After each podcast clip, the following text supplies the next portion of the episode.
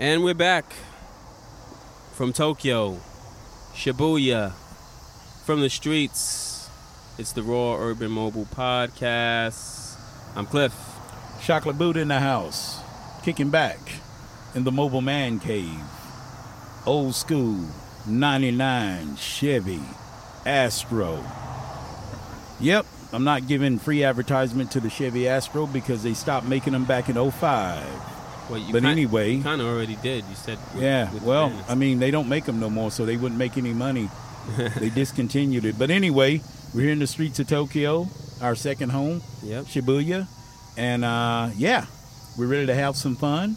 yep. And we have another awesome guest, as al- as always. We always have awesome guests. right? And also, peeps, don't forget to subscribe yes, and like, and also give us some reviews. yes. So we are on. We appreciate We're your love. on Podbean, of course. That's our home. Mm. Podbean. Um, iTunes, iTunes, Spotify, Stitcher. anywhere that you can listen to podcasts. We should be on. All right. Aloha, this is Brother Moats Music, and you're locked in to the Raw Urban Mobile Podcast. Yeah, you. All right. Our special guest today is. I'll let her introduce herself. Go ahead. Hi, my name is Mai. All right. I'm honored to be here. Thank you for inviting me.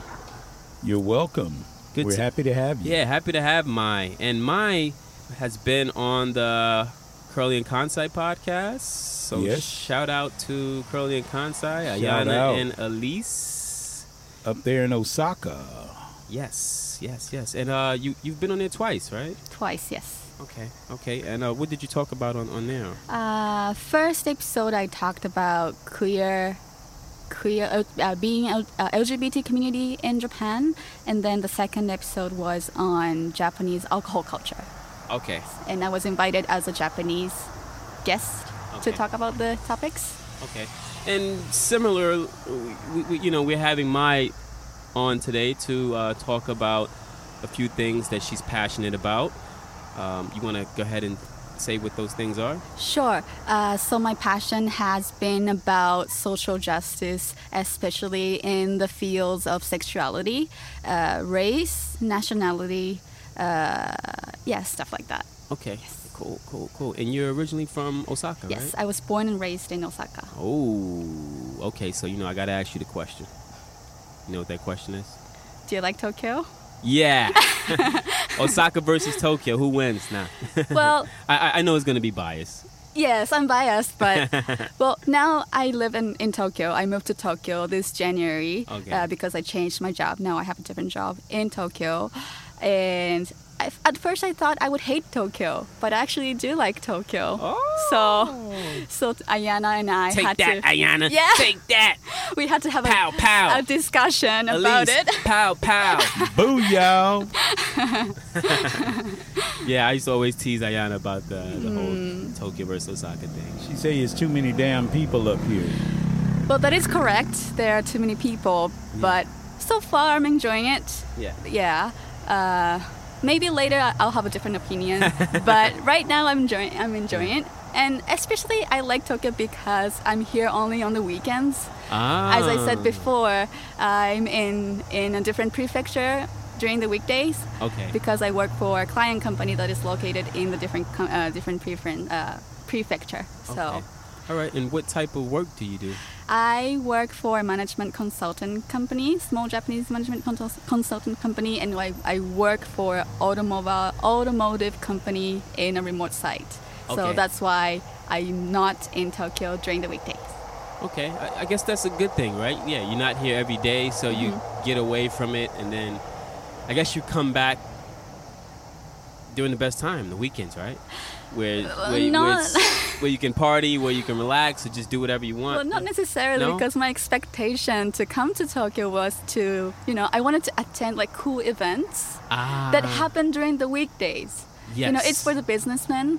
yes. you know people Yes. so you know they go to these events like book reviews lectures after work but you can't do that. i can't Yeah.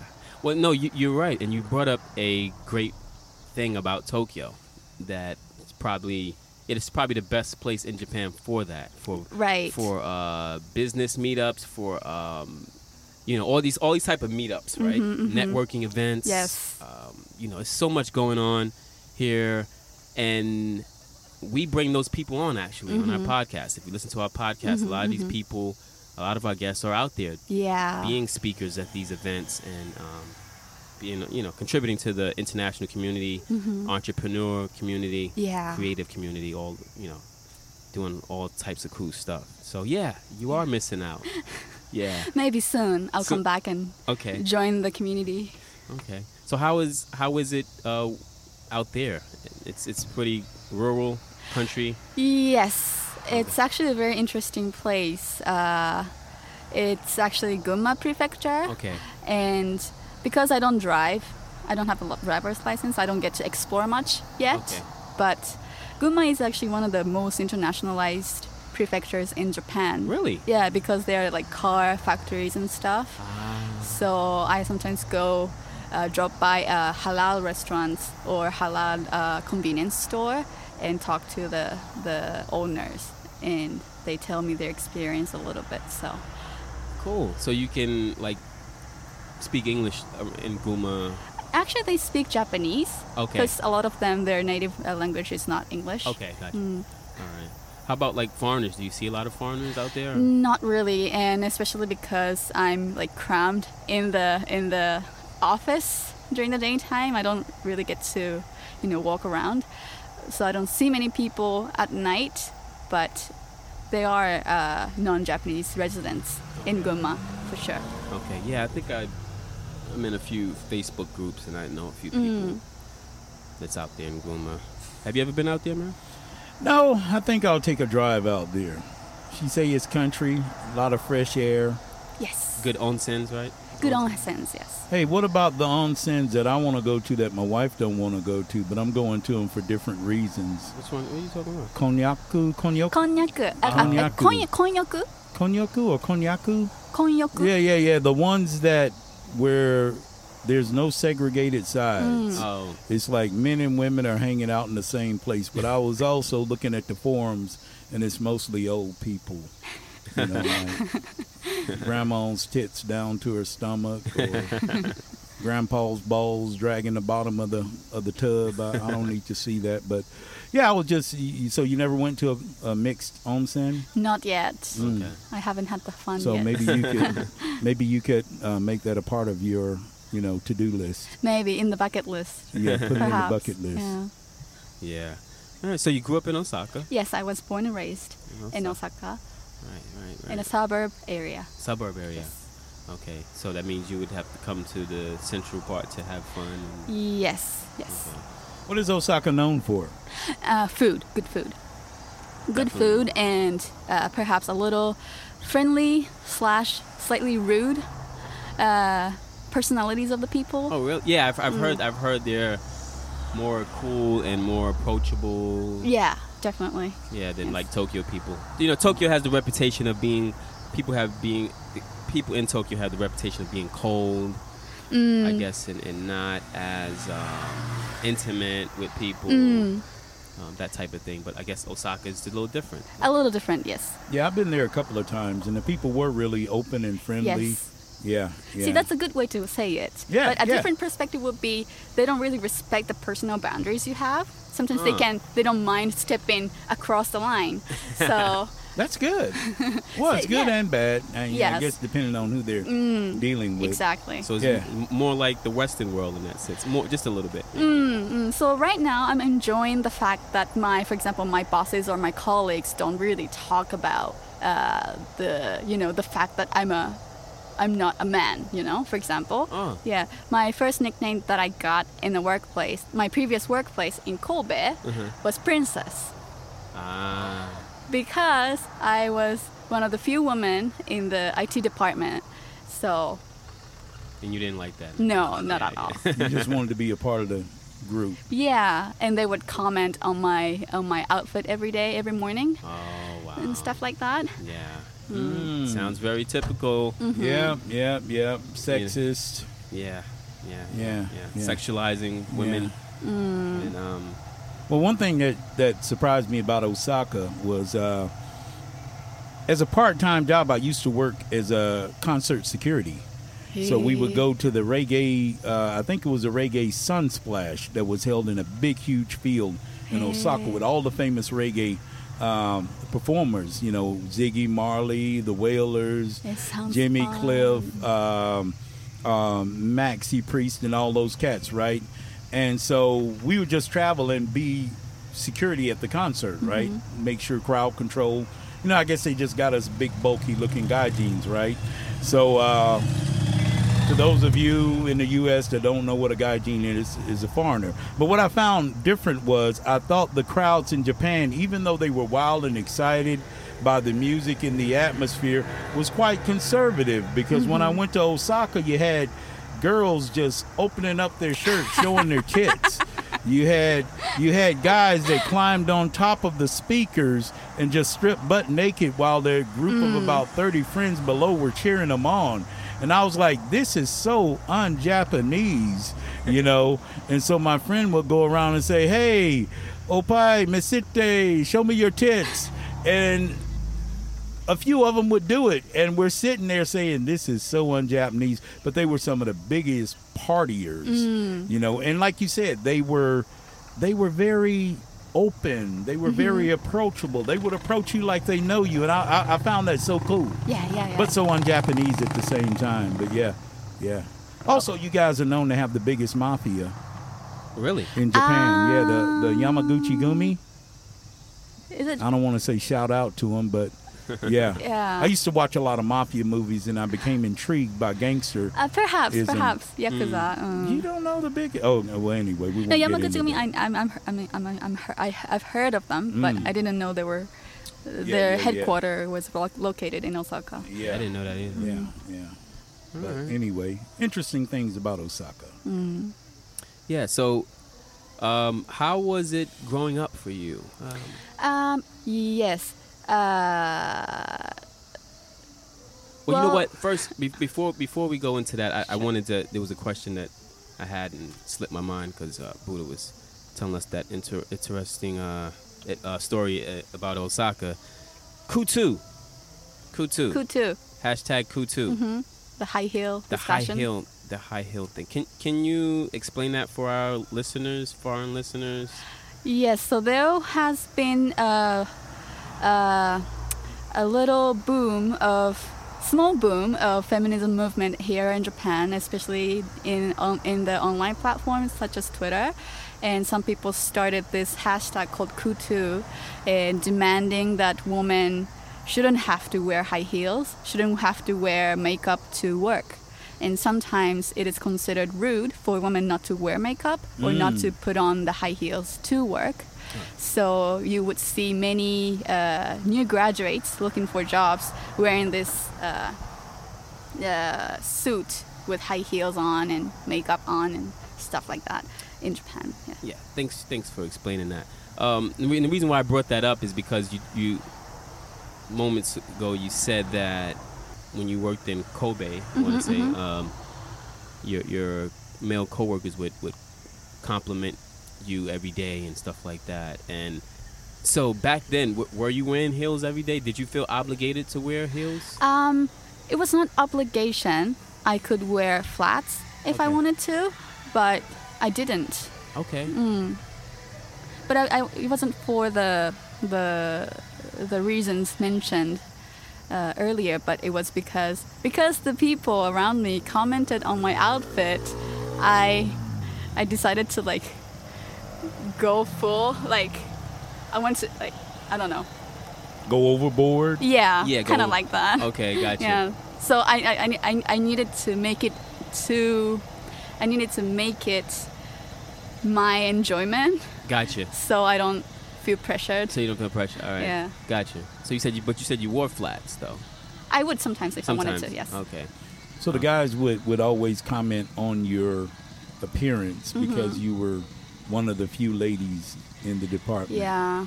But see, let me give you a little trick that I could think that that I think that could work with all cultures.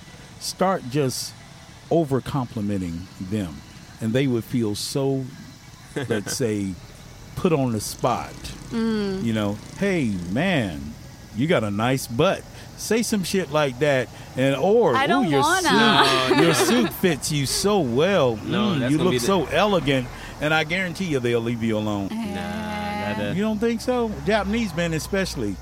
if, they, if they're already sexualizing her, I, I imagine. Yeah, but if what she they would be came back doing- at them and putting them on the spot, they would probably feel like embarrassed. So you just hit them like with overboard, and I guarantee you, within a few days, they'll leave you alone.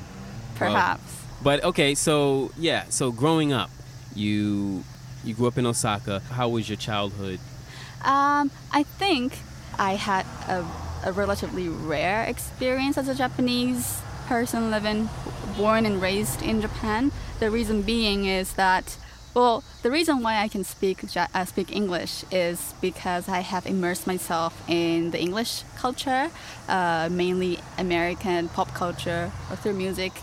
Uh, since I was 13 years, like around that age, 13 years old, and it is uh, the reason that I did so is because I was both ostra- ostracized from my school community and from my family community, and it was my necessity to to have a different perspectives uh, that can validate me, that can tell me that I'm not insane. Wow. Uh, I had a slightly different perspectives than than people around me, which was a little shocking for for people around me, including my family, my parents. Um, so yeah, so I taught myself English through music uh, and pop culture, and that also led me to stranger places during my formative years. So, for example, my high school was international high school, uh, and I like the work that I did during my my high school was you know a little rare. Like I I worked in the hostess industry, for example. Um, so that's why I have the insight that I have now. But it is also very strange for many Japanese people. Uh, so I never actually felt like insider insider in Japan. It's it is very strange because I was born and raised and I'm 100% Japanese Yes. biologically speaking, but I never felt so home. Okay. You never felt like Japan was home. Why Mm, not did really. they ostracize you? I mean, what was? I mean, did they give you any specific reason why? Yeah, so it it all started from, you know, uh, Japanese. Uh, if you go to like Japanese preschools and stuff, they have uh, group stuff, group activities. So if you go to like a different room, you would line up and go with people. Uh, I used to like hanging out alone, so that was strange to my my parents' eyes and, and people around me. And then uh, I had a very strong sense of just. So I was very interested in pursuing what's right and what's bad, ethically or you know philosoph- philosophically. Mm. And I think if you if you are familiar with Japanese culture, Japanese parents like to tell their kids, uh, "Oh, uh, 迷惑かけないで don't be trouble for me, for Yeah. others, or uh, be like others. Mm, don't act strange." Yeah. And I So- use and you know that's that's how their parents teach their kids the norm. Yes.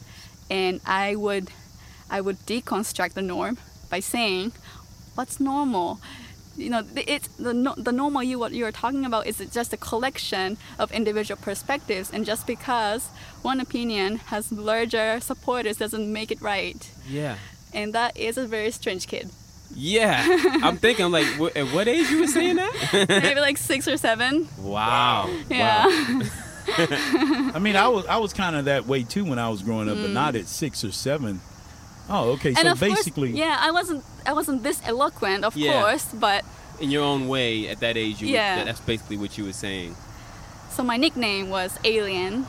Alien. And my mom would always tell me, "Oh, I gave birth to a gaijin," Wow. because I was too uh, independent.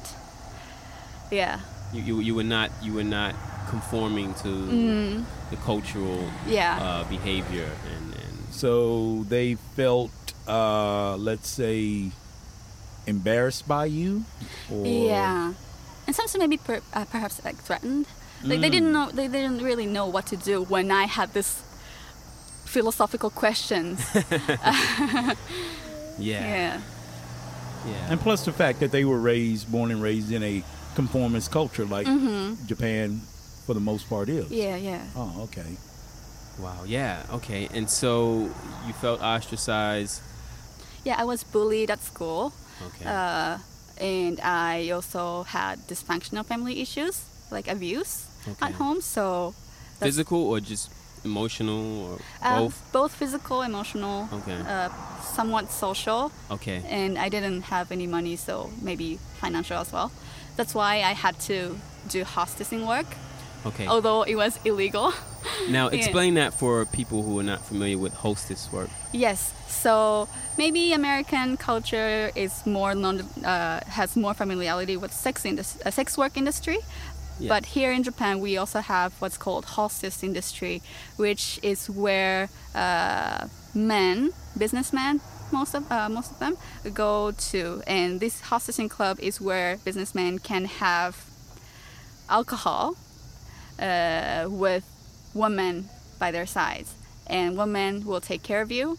They will pour your drinks. They will facilitate the discussions. Uh, and that's how we get paid.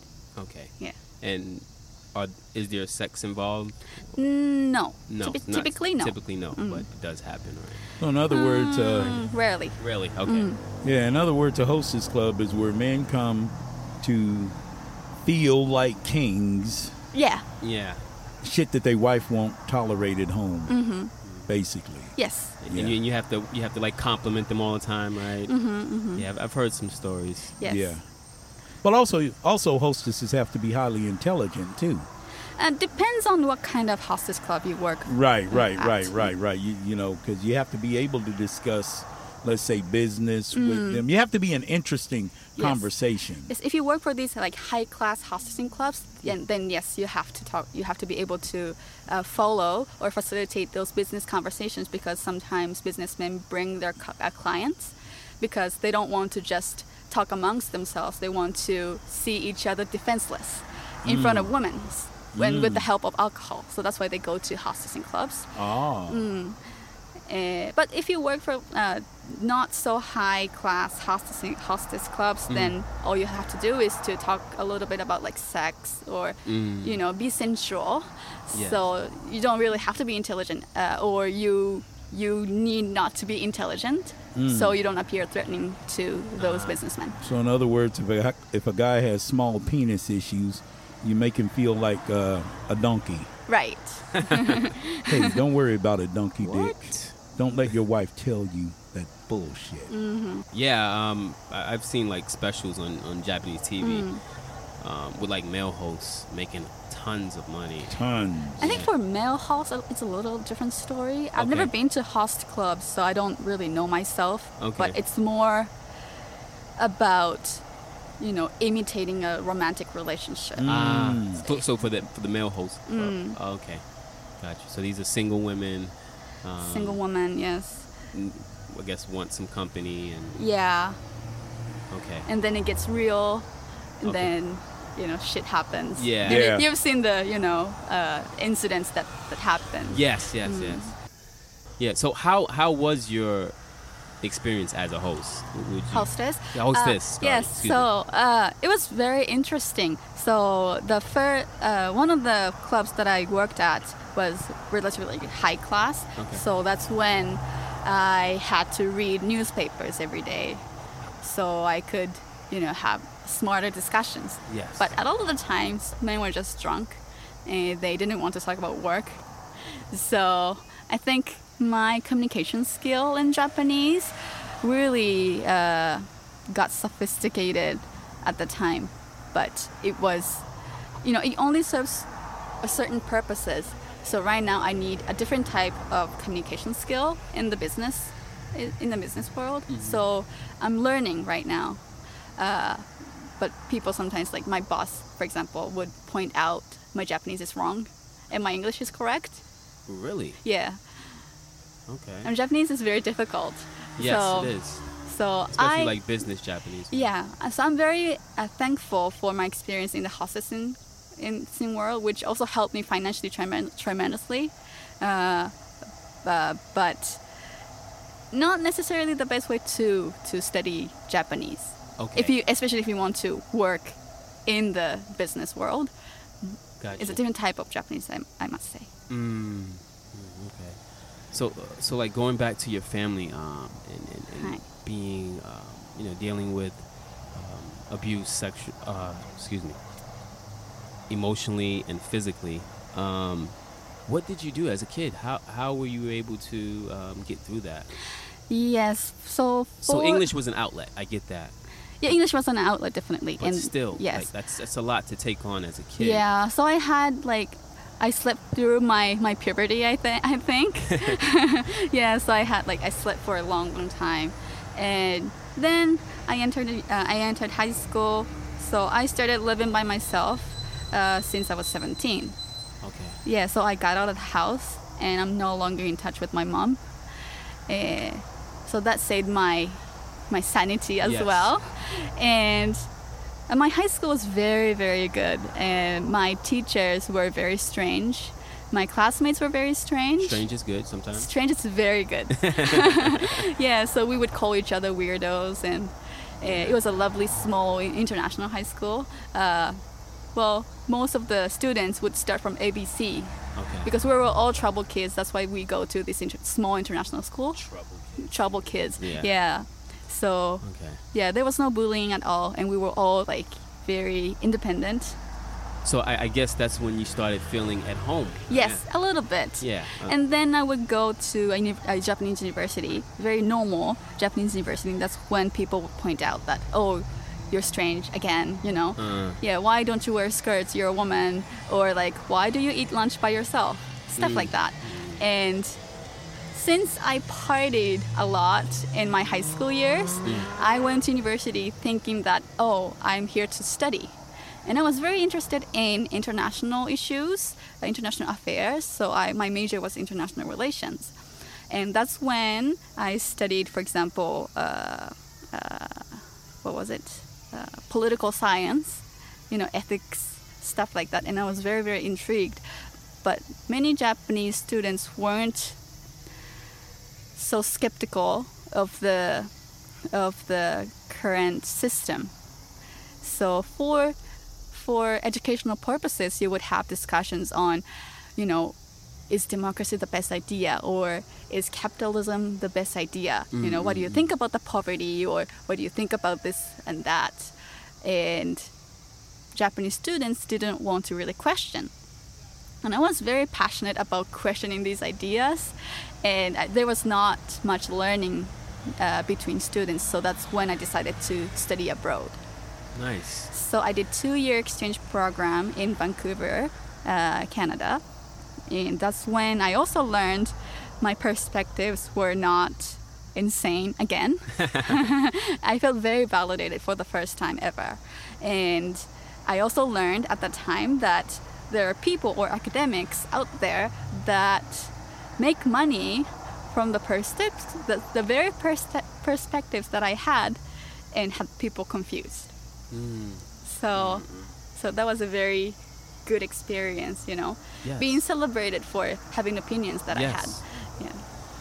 So, uh, going back to your mother, how's your relationship with her now? I Do don't you guys have. speak? or- No, no. Ah, so I don't even just know where she lives now. Ah, so it's totally. co- How do you feel about that personally? Does it bother you in any way? Not really. I don't really think about her anymore. Mm. And my parents, my father, it's actually my stepfather. Uh, my stepfather and my mom uh, got a, uh, had a divorce Mm. uh, last year. So I'm in touch with my, my stepfather and my brother, but not with my mom. How? What about your brother's relationship with the mom? Uh, he's in a very good relationship with my mom. So you never you never considered, uh, let's say, going back to try to. I mean, because you know, you were a teenager when you guys basically severed your relations, right? Uh, early 20s. Early 20s. Mm-hmm. And I don't know how old you are now if you don't want to disclose it, but it's been a number of years. Mm-hmm. Have you know, of course, you know, as years go by, we mature and we become more understanding Mm. of maybe why the other person was the way they were. And Mm. yes, she carried me for nine months and she she nurtured me, fed me, and all this. Right. Yeah, she was rough with me and this, that, and the other, uh, and even abusive at times. But hmm, maybe just sometimes people feel that they are doing the right thing Mm-hmm. when they're actually not, maybe because they suck at listening. And you never considered maybe saying, "Hey, let me see, can I? Maybe, maybe we could get a new start." Maybe. I don't have that path totally closed. I'm still uh, not necessarily optimistic, but maybe it can happen in the future. But uh, uh, during uh, the time I started considering uh, not having the relation, not having a relationship with my mom, I had discussions with her several times on what had happened during the childhood times that bothered me. And what happened was she doesn't really remember what had happened. I think uh, mm, maybe she has, uh, you know, narcissistic type of Yeah. perspective. You know, if you're familiar with this this kind of like dysfunctional mother-daughter relationship, uh, you would come across these terms many times. But uh, so mm, basically, her defense was really really high, which also brought about the very toxic type of communication again and again. And the fact that I experienced this kind of communication during my childhood, it was difficult for me to bring myself back to a sane state after this communication happened. So, for example, when my mom calls me crazy, I believe it Mm. and like after after that that conversation i would tell my partner back then that i must go hospitalize myself because i'm that crazy so that so she's very powerful Wow. for me in that regard so i really had to like dis- distance myself from her Once Yeah. you realized that what the effect she had on yeah her, her words had on you, yeah. Wow. Were you at, at any point in your life were you suicidal? oh I of mean, course yes yeah, for a long that- long time That's a big Uh, deal in Japan, with yeah especially with kids, and Mm. with, with everybody. But yeah yeah so i I also had like self-harm thing during my uh, during my teenage and it's actually i'm feeling uh, very how do i say right now i'm happy that i'm alive but for a long long time maybe maybe until two years ago i always wanted to die every day and Wow. i didn't i wasn't able to think about the future like one like more longer than one day Yes. yeah How how many? Uh, well, I'm not gonna say how many, but do, do you think that's do, do you think that's an issue more than what people know or understand mental health in Japan? Like, do, do you think there's a lot of kids um, in Japan like that? Going Yes. With you, going with you going through. Yes, I think so. Okay. And English helped me a lot in that regard as well, uh, especially because I was in those, you know, social justice communities. You know, people would talk about mental health, and people would talk about dysfunctional family, and so I was able to look for resources in English. Uh, but if you want to uh, come across those kind of information in Japanese, that must be really, really, really, really difficult. yes, yes. definitely. And a lot, a lot of the information are just translation from the English uh, culture, so not all of them should apply to Japanese uh, families, you know. So there must be some kind of adjust adjustment that must be made. So you so you said until two years ago Mm. you thought about suicide a lot. Mm. What, what what was the t- turning point? What was the change? Uh, I think that uh, that job change that I mentioned very, uh, at, at first, it Okay. really changed me uh, because uh, that was, I think, me job hunting was my was my first time uh, trying to join the Japanese community. I think, and uh, it was very difficult because people really didn't understand my resume at first. because it was too complicated. it was not, you know, it's not the normal resume they would see, and I had to do a lot of explaining to them, and I had to do a lot of change in my way of thinking about navigating Japanese society. And right now, I have a job, and uh, I mm, how do I say? It's kind of difficult to explain, but I think I made a decision that I must live by myself without anyone's help, Okay. and that determination helped me a lot to Okay. To Be stronger and yeah be stronger and not not think about what had happened in the past. okay. One of the things my uh, job advisor told me that really changed me was that she said, you know, nobody gives a shit about your past. I don't really care about your past, but the fact that you're trying right now is really important, and that's what people wants to know. So for a long time, I had struggled that the fact that my life is like this is because what had happened in the past. Mm. And of course, it had effects on me, you know, the way I think and stuff like that. I also had like PTSD kind of stuff. Mm. So I I would think about what had happened in the past. Mm. But I think right now I don't think about it anymore as much. And that's why I'm more that's why I'm more interested in how I make my life. Like what kind of life I want to live from now. yes. Oh, wow. So, you know, well, they have this saying called the past is his- history, the future is a mystery, and the present is a gift. Gift. That's why they call it the present. Hi. But now I'm going to go back to the mother thing, if you don't mind. Of course. I'm going to ask you a, a, a blunt question. Mm-hmm. If your mother, have you you ever think about, let's say, reaching out to her because let's say she passes away, Mm-hmm. then it's over. Right. You don't think about that possibility? I did. I I do think about it sometimes, and that's why I don't have the the pathway totally closed. Yeah, yeah. You said that earlier that mm. it's not it's mm. not totally closed. But I think it, it can't happen until I'm 100% sure that I don't. I have this very strong, solid, rigid boundary against her. That no matter what she says, I'm not affected by it. okay. Okay.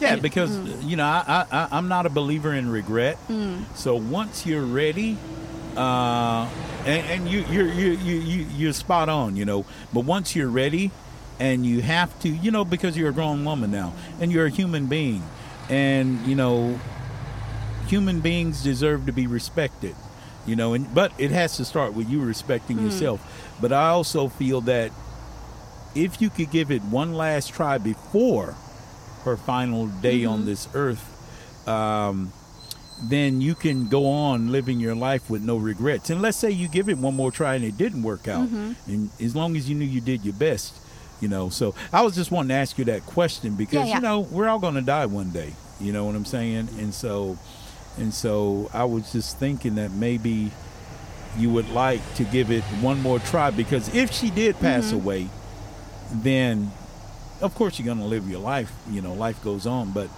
you don't want to regret not reaching out. Yeah. You know, Yeah. because she she is who she is, uh, based off of maybe the way she feels. Yes. Or how she was- was brought up. Yeah. Right, Yeah. right. Yeah. And what she feel that is right. Because parenting, you know, I'm a parent myself, even though my daughter's 31 years Mm-hmm. old now. Uh, but you know, it's a learning process. Yes. There's no book that says, "Hey, this is the exact way you parent a kid." As kids grow, parents have to grow with Mm-hmm. them. You know, we try to stay a step ahead, but at the same time, I think some of the parents' worst mistakes is being. So if you ever become a parent yourself, learn how to be yeah. a listener. Yeah. yeah. You know, but anyway, I just wanted to ask you that. Yeah, yeah. I, would- I, I think about it uh, sometimes, and then uh, my understanding is that what had happened in the past is not her fault, my mother's fault, and that's not what she wanted either.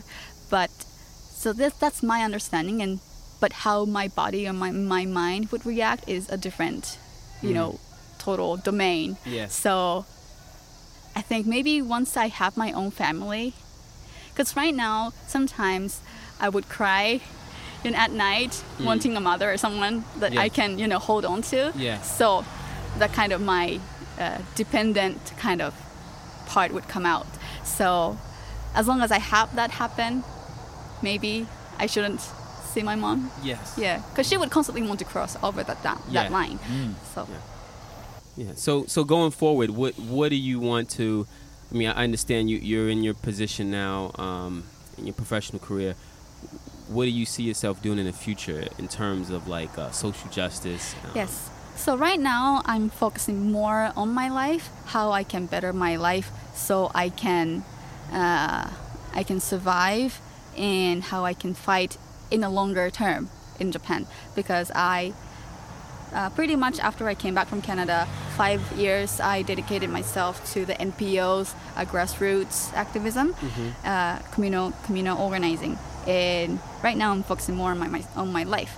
And the fact that I did that is because as a student, I was able to give time and labor, but I wasn't equipped uh, with any type of professional skills. And what you need, uh, sometimes what you need is just time and labor, uh, but sometimes people need professional skills or you know some you know education is very important even in the the social justice movement. So i'm more interested in uh, having my skills acquiring skills so I can use it for the better. And I'm interested in maybe growing a small community in the future myself that would help marginalized communities in Japan thrive a little more, survive a little better in Japanese society. But so far, I don't have any sorts of tangible plans or anything. Okay. I'm still struggling myself, you know, how to navigate Japanese society. Yes, yeah. So, yeah, right now I'm just experimenting myself, I think. you know, going back to Tokyo, you're in the perfect place, um, or, or not gonna say the perfect place, but you, you're in a, a good place, maybe the best place in Japan for social change. Mm-hmm. Um, there's a lot of people doing cool, amazing things, um, helping minorities.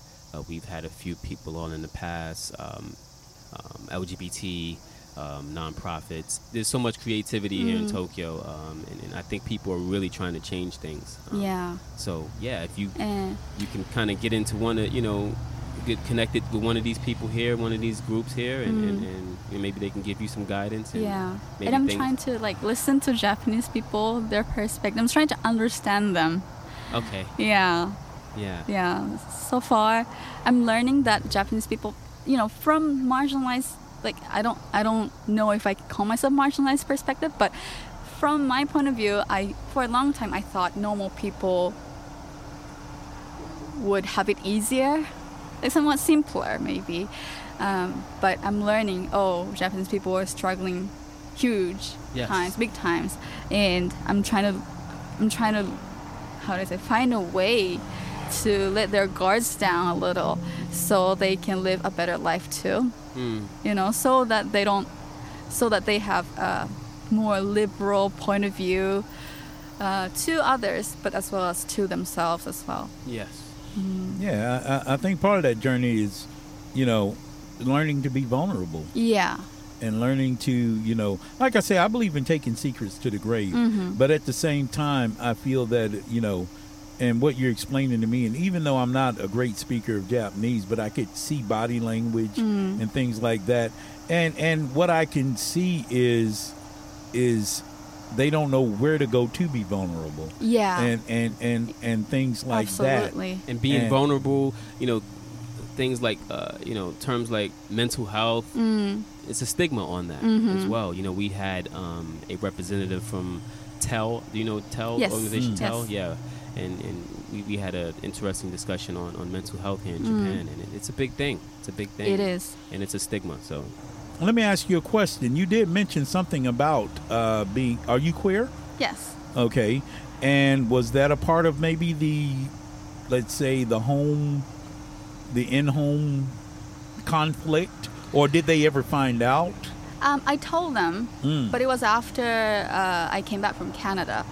Uh, and so to me, sexuality was not a big, did not play a big part in my my family my family issues. And you know, after a while, that after after you know my childhood, you know they didn't really like surprise or anything. Okay, they were, yeah, they Yeah. were like, okay, Just one other small like yeah, thing that adds to the you know. Oh, my said this. Oh shit, I'm not surprised. Yeah. One of those type things. Yeah. Yeah. Yeah. So when did you when did you uh, find out that you were Mm, queer?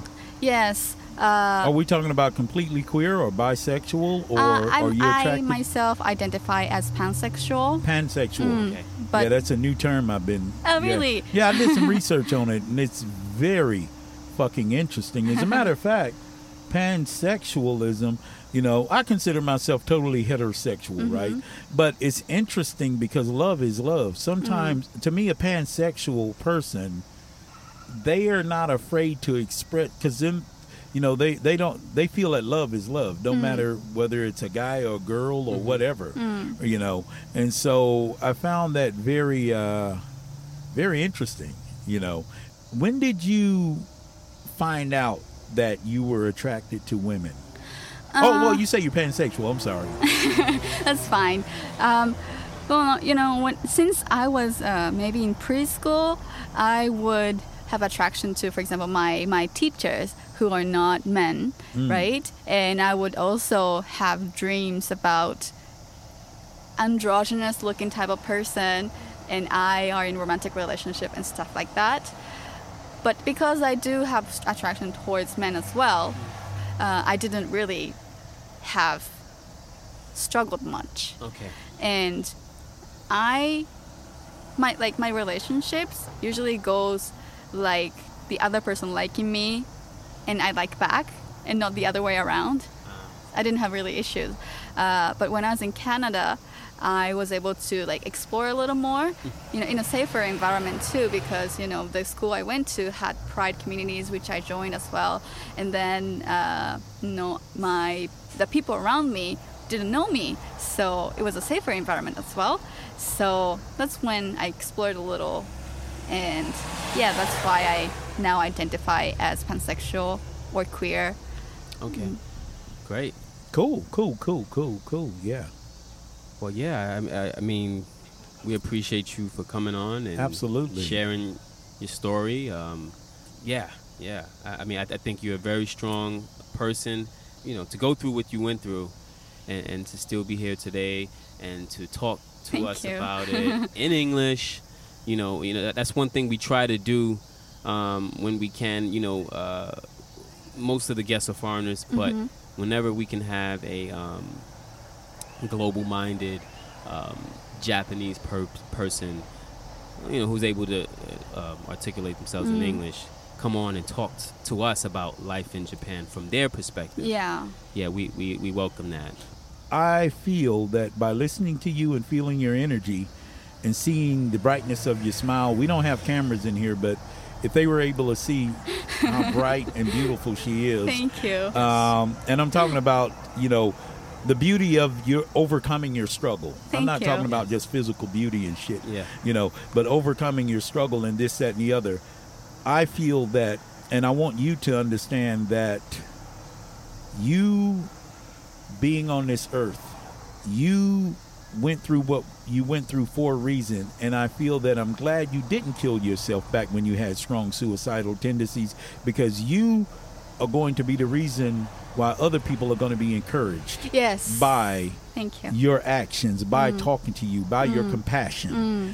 And even you and your mother doesn't have a connection. Also think of the fact that if it wasn't for your mother treating you the way you did, you wouldn't have been able to find the inner strength. Right. So you could use all of that. Turn that poison into medicine, and I feel that you sitting here right now in this mobile man cave, um, you are going to affect a lot of lives in a very positive way. Thank you. So- Uh, yeah. So um yeah. Thank you.